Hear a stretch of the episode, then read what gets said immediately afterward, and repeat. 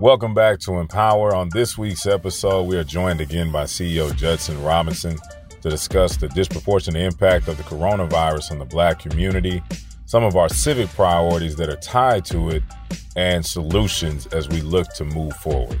Empower is a podcast presented by the Houston Area Urban League that serves to inform young professionals about the Urban League, its programs, and the various civic and social topics pertinent to the community they serve.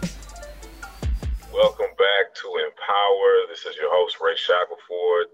This is a podcast for the community hosted by one of the premier community organizations or presented by one of the premier uh, community organizations in the Houston area, Urban League. We are joined again this week by our president and CEO, Mr. Judson Robinson III. Mr. Robinson, how are you doing today? I'm doing great, Ray. How are you? I'm doing well, continuing to uh, do the best that I can in the circumstances, like many people. Yeah, yeah. These are unusual, uh, crazy times, and and uh, I just hope that everybody's you know, being as safe as possible, uh, that they're being uh, thoughtful in, in, all their actions, and that we are really making sure that we're keeping each other uh, informed uh, about what's going on, how to how to address it, and making sure that we're sharing quality information. So, you know, this podcast uh, is just one of the many ways that the Urban League continues to try to evolve to make sure that we're we're providing good services to people uh, especially people of color.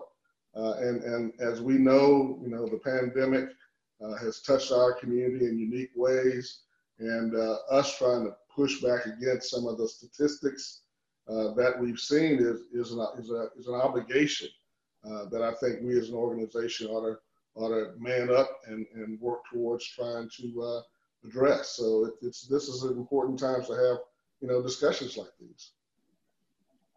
Yes, and you know, today uh, we wanted to make sure that we address a lot of what's going on with the coronavirus with COVID 19 specific to the Black community within the Houston community, uh, even looking at some of what's happened from a national perspective, because as we've discussed, it has taken a you know drastic turn from initially uh, people thought that well you know people were joking about you know black people couldn't catch the coronavirus uh, the melanin in our skin made us immune to now we are seeing that our communities are being ravaged uh, at several different levels.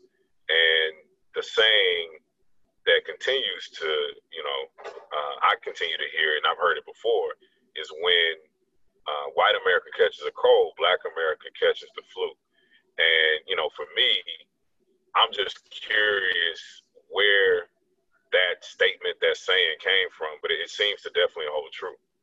Yeah, yeah, yeah. No, I, have heard it all of my all of my life. Um, you know, our, our parents and grandparents have always um, been in these situations where, you know, when when white America has an issue, uh, it's it's magnified uh, in the black community because we don't have as much margin to go before we you know, fall off that cliff. So, you know, a small business to us uh, might be a sole proprietor and, and maybe two or three people that, that work for you.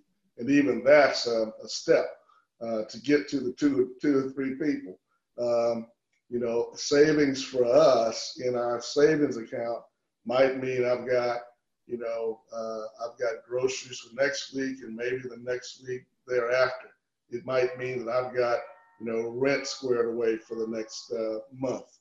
Uh, that's different uh, in many uh, cases for uh, our, our Anglo brethren. I mean, you know, small business to them might mean I've got a company of 10 people or 50 people or 100 people.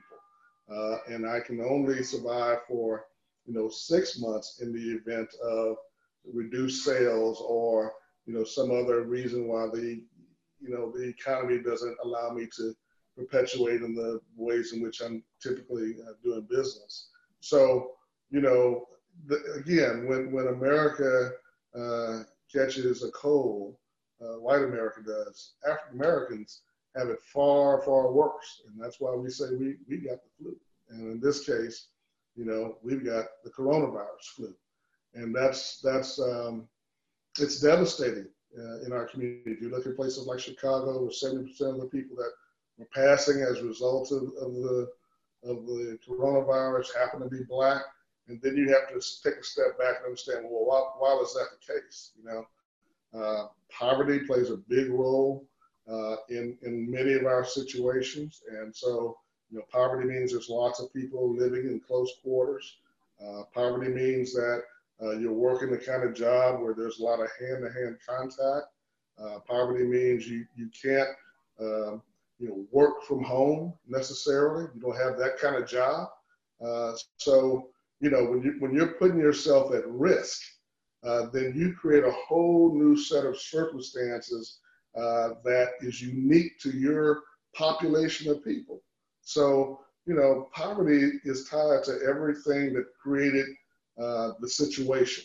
You know, uh, poor schools, uh, inadequate housing, um, unfair job opportunities, um, you know, poor health care and poor health care choices or lack of choices. So all these things that create almost a perfect storm for it to be uh, a, a, logical assumption that, of course, uh, black people are died at higher rates uh, than anybody else uh, again, we have very little margin for this type of error.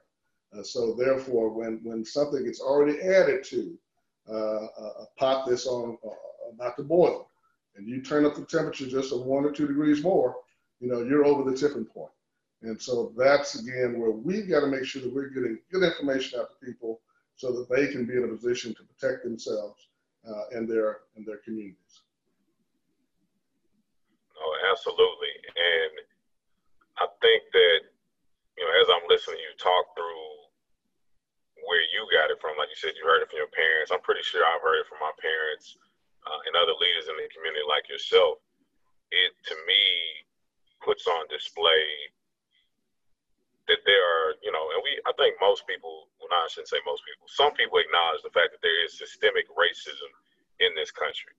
Um, and with that, coronavirus is just peeling back the layers and it's showing the symptoms of some of the core issues that we've known have been prevalent within our community but never have truly been addressed.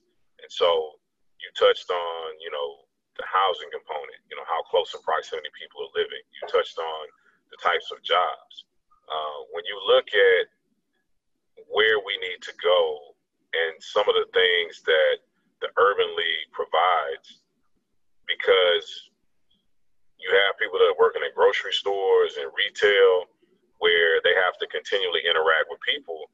And, you know, for those individuals, either A, they don't have the ability to work from home, or B, they have to continue to go to work and put themselves at risk.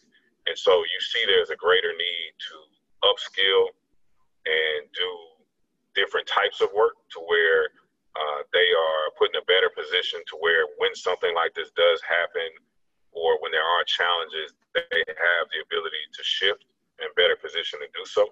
Uh, and even when you talk about wealth development, not having home ownership, because it's easier to self quarantine when you own your own home versus when you live in a apartment complex that may be very densely populated and you don't have the ability to be very spaced out. I know yesterday I was driving uh, here in Third Ward by Cuney Homes, and you know, that's basically one of our projects. So the housing project, so to speak, here within the Houston community, and people are very, you know, closely uh, interacting with one another because of how densely populated it is, and they don't have the ability to really spread out uh, to the same degree when they're, you know, just trying to walk outside and I think maintain some level of sanity. Uh, and so when you you look at those things and what the Urban League's trying to do, like you said, getting good information with this podcast and Operation Safe 2.0. I wanted people to hear about that initiative and what we're trying to do to kind of address some of these things. Well, the, the Operation Safe Houston uh, 2 is uh, once again the response from the Urban League to make sure that we are trying to protect our own. Uh, during Hurricane uh, Harvey, uh, Tropical Storm Allison, all the other Katrina, all of the other uh, things that have happened to our to our people. uh, we try to make sure that we are, first of all, reaching out to those folks that are already in our database. Folks that we know have housing issues, they have job issues, they have uh, food security issues, the whole bit. And trying to make sure that we're reaching out to them uh, so that they know where to get the food, where to get the housing, where to get the job again. How do I, you know, who's hiring, who's providing uh, tarps for homes when when the roof gets blown over, uh, who's making sure that you know if you need food, who's providing, who's actually bringing the food to your home versus you have to waiting in, in a line.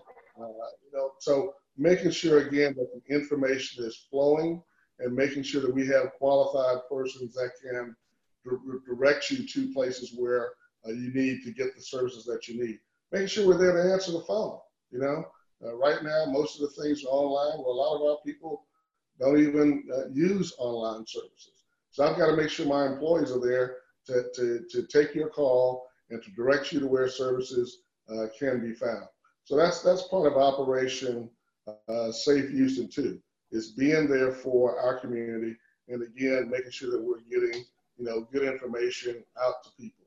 You know, the, I think the biggest thing we're trying to help folks understand right now is is testing.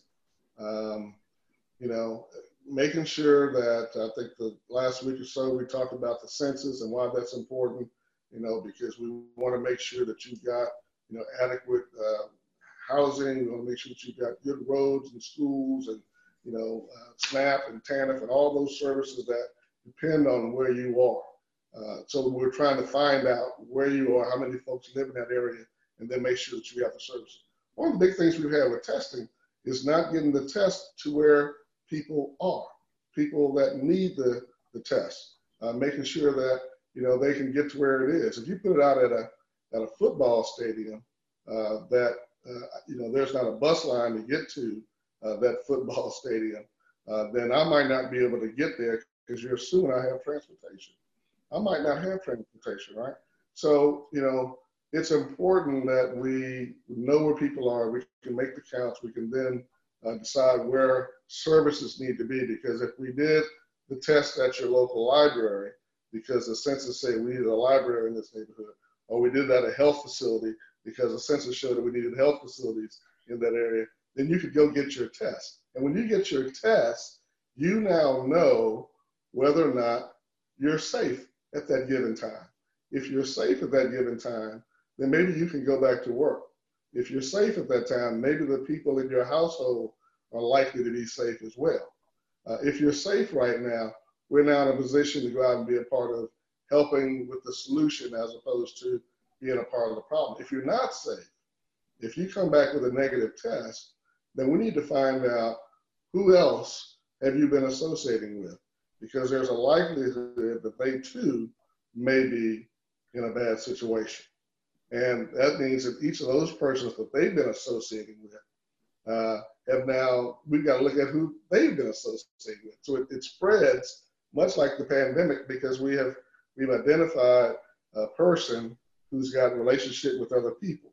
And once we identify those other people are infected or not, we then know how to uh, proceed with them. They either need to isolate uh, or, you know, they're, they're, they're not uh, needing to isolate. And if they're, if they're isolated, then they're not further spreading the problem around. So, you know, finding, I think if you were to talk about, you know, what's a great job opportunity right now, I think if you had people who were doing the tracing, so in other words, if you are test positive, then someone needs to interview me and find out where have I been, who I've been in contact with, you know, uh, where was I uh, the day before and, and, and, a week ago, right? Uh, so then that individual would actually be tracking those people down to do, you know, the interview, to do the to do the test, you know, recommend that they go do a test, and then we were able to determine, you know, again, uh, if if the spread is is being uh, if it's spreading, or if we can control it through through isolation. So that that right there, you know, if you talk about uh, individuals needing to, to go to work today, uh, that could be something that that uh, uh, you know people could do. you're interviewing, you call someone on the telephone, okay, you, you got the positive test. Uh, tell me who you've spoken to, been with uh, in the last week or two, the places that you've been, and then you know someone's out encouraging the people uh, to, uh, to, to to take the test. So um, you know this is not rocket science, but it is a, a, different way of how we approach dealing with a problem that could really impact um, uh, communities in a very negative way. You know what is is great that we are in a position, like you said, to be able to take those phone calls for people that have been financially impacted and still trying to navigate that and maybe trying to identify jobs. And so you can call the Urban League 713-393-8700. Again, that number is 713-393-8700. And even your suggestion about the contact tracing as relates to the disease. And I feel like a lot of people don't understand the importance of that because we're still trying to understand everything that goes with this disease. We're learning something new about it every day. And I know that companies like Google and Apple are working to create an app that helps with the, the contact tracing. But to your point, everybody does not have access to technology. And I think that is one of the other big systemic issues that's been peeled back as a result of something like coronavirus. Because even as, you know, at the Urban League, we're trying to service our clients, all of them may not have internet access. And if they do, they have limitations in terms of, you know, how much data do they have access to. Uh, and so we are thankful for those entities that have been able to provide some type of resource relief in that respect. I've seen uh, some program that's come out recently for Comcast for those that qualify based on their income. They can receive some type of internet access and or devices. I think it's almost at little to no cost. I don't think it was more than maybe like ten dollars a month. Uh, and so definitely want people to look into things like that where it is available to them again based on income or how you've been impacted. But I think the other thing you kept touching on was, you know, food. And when we look at health disparities historically within the black community, uh, things that we call, uh, well, some people call the sugars or, or the pressure, uh, comorbidities when you have multiple diseases that make you more susceptible to these types of things. And so it's important, like you said, to participate in the census uh, as well as voting. And right now we're trying to get people to complete the census. We have an election coming up, but I definitely wanted to help drive home the importance of our representation and how it's tied to those two things so that people do not take them for granted because I know it's difficult for people to get excited about politics, uh, especially when you look at how I've seen some of the responses to our, presidential candidates and even now the field uh, basically being, you know, a choice of two either Donald Trump or Joe Biden. Uh, we are a nonpartisan organization, so we do not support either party or endorse candidates. Uh, but we are looking out for those candidates or elected officials that are working in the best interest of our community. Um, so I did want you to kind of speak to, again, the importance of elections and the census uh, as it relates to what we're going through in, you know, an uncertain future. Well, you know, um, today um, there are about 145, 46,000, I think, um, folks that have been tested in Texas. And there are some 29.5 million people that live in this state. So less than 0.5% have been tested. I look at our representative, uh, Sheila Jackson Lee. Um, Sheila has been on television almost every day. I'm sorry, Congressman has been on television almost every day to talk about the importance of testing and where the testing sites are. I've talked to Senator Borris Miles. I, I know that uh, Rodney Ellis is, is pushing.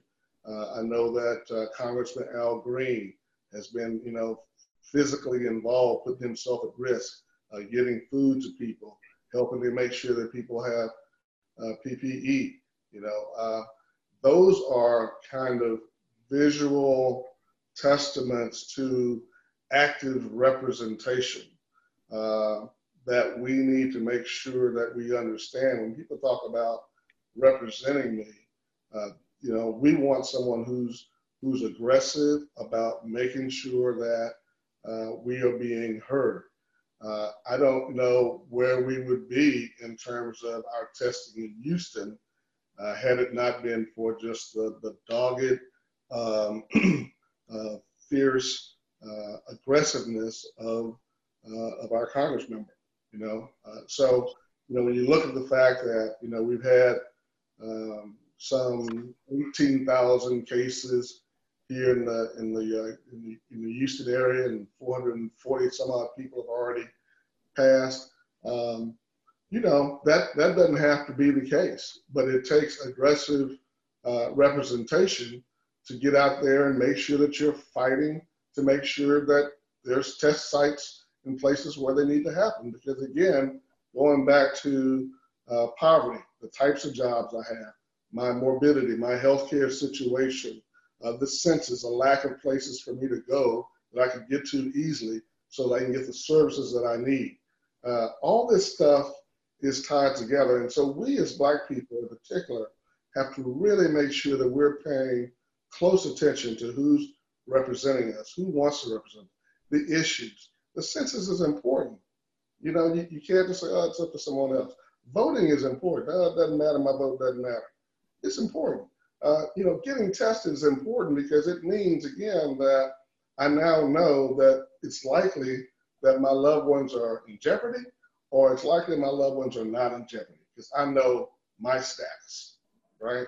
So, you know, as, as we bring these podcasts uh, forward, uh, we, we want folks to really, you know, question things that, that perhaps we don't question as strongly as we have in the past. You know, I, I was watching uh, watching the news this morning. They were saying with the the governor's new plan to kind of bring you know Texas back, uh, and and how we're talking about you know the sports um, uh, coming back to to to uh, to uh, the city, and, and one of the first sports that will come back perhaps is going to be golf. And I thought about well, who works at the golf clubs? How does that help our community, you know, re-engage in the economic system? No one really, right? But if you were to talk about uh, football or basketball or uh, maybe even baseball, you know, you've got the popcorn vendor, you got the hot dog vendor, you got the person selling tickets at the, at the window, you got all the, you know, the commerce that is typical of, again, our hand-to-hand type job. So, you know, making sure that as we think about, you know, who comes back, uh, when they come back, that we think about those vulnerable populations who, again, were already on the margin, who are now being said, well, you got to wait uh, behind the, the golf industry. And then we'll get around to thinking about some of these other things where you might have had a job. Uh, so, so, you know, being creative and thoughtful about how do we make uh, these various um, industries safe again uh, for people who are the most vulnerable. I think that deserves as much time and energy and, and thought as, as anything else. Uh, we've got to find ways to make sure that people aren't spending their days sitting in their cars waiting to get to the front of the line uh, for food. That's, that's ridiculous in America. But that's just how close we are uh, to being in, in, in bad situations in, in our families because we don't have the education levels, uh, we don't have the job levels that put us in a position where, you know, we're able to be okay for a month or two or three or four. We're, we're in immediate need of resources and services in the event something like this happens. And that's just a shame. It shouldn't be that way.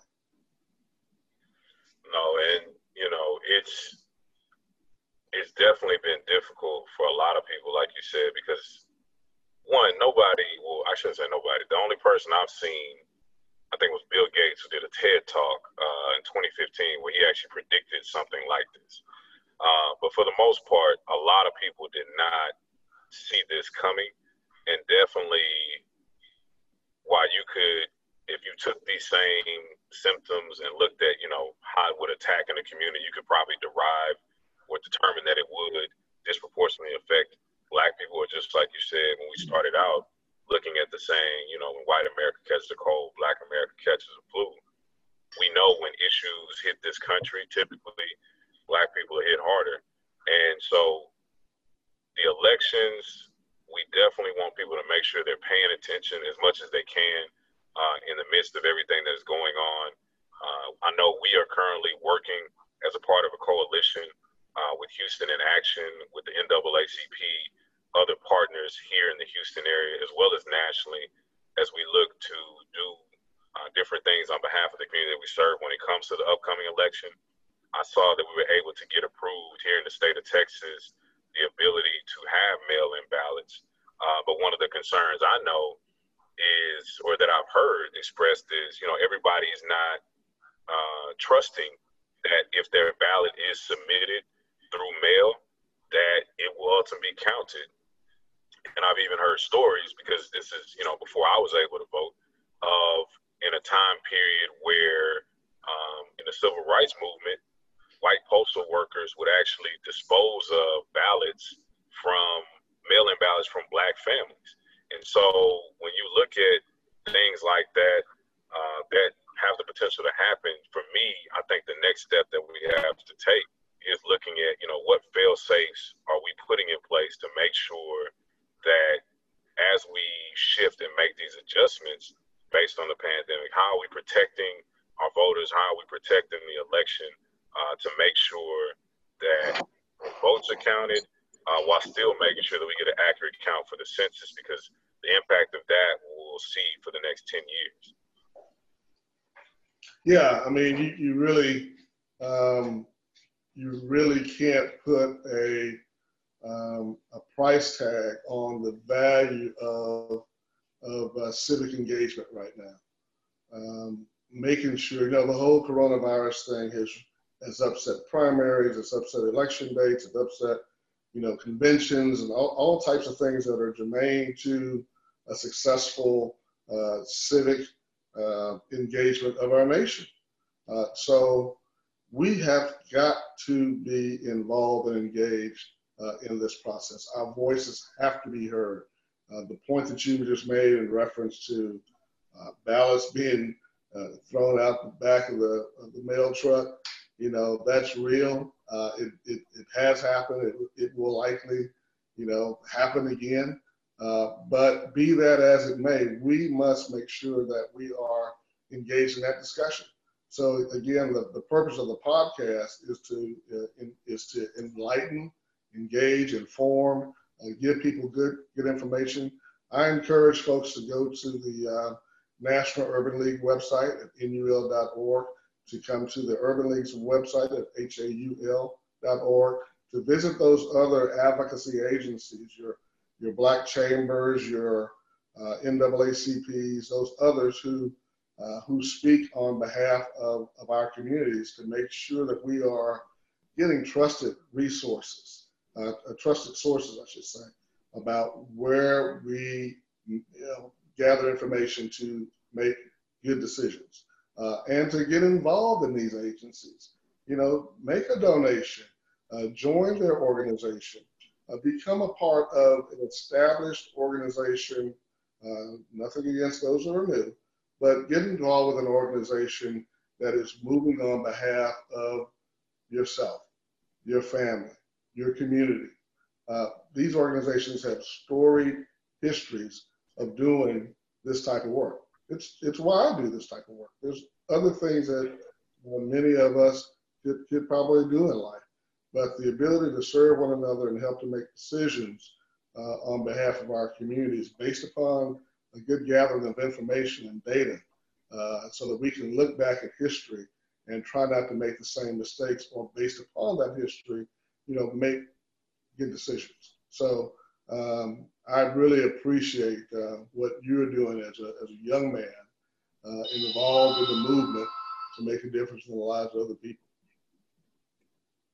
No, absolutely. And we definitely want to uh, encourage people to continue to support entities like the Urban League. I think you referenced a lot of our other partners when you talk about the Black Chamber, the NAACP, lot of us that are working to be that voice for the communities that we serve to make sure that they are getting the resources that they need. But we also need to hear from you guys on a consistent basis so that we can continue to speak to the issues that are impacting you, continue to elevate your voices and we will make you aware of in the coming weeks and months of how you can get even more engaged from a civic perspective. Uh, because as we are seeing now more than ever, it is important for us all to be civically engaged, civically involved. We thank everyone for tuning in each week to empower. Uh, we thank Mr. Robinson for allowing us to have this platform to be a voice to the community to bring good information. Uh, and we'll see you guys next week. And Ray, let me also just one last time encourage people to go and get tested. When they become a person that's tested, we can then know how to monitor the infection. And once we can monitor the, effect, the infection, we can have a plan to overcome it. But it takes all of us getting involved in the process. Good luck, and we'll see you next time on Empower. To learn more about how the Houston Area Urban League is impacting the community and ways you can get involved, visit us online at haul.org, follow us on Twitter at HOU Urban League, and be sure to subscribe to our podcast on Spotify, iTunes, Google Play, or whichever podcasting platform you enjoy. Thanks for listening to Empower, presented by the Houston Area Urban League.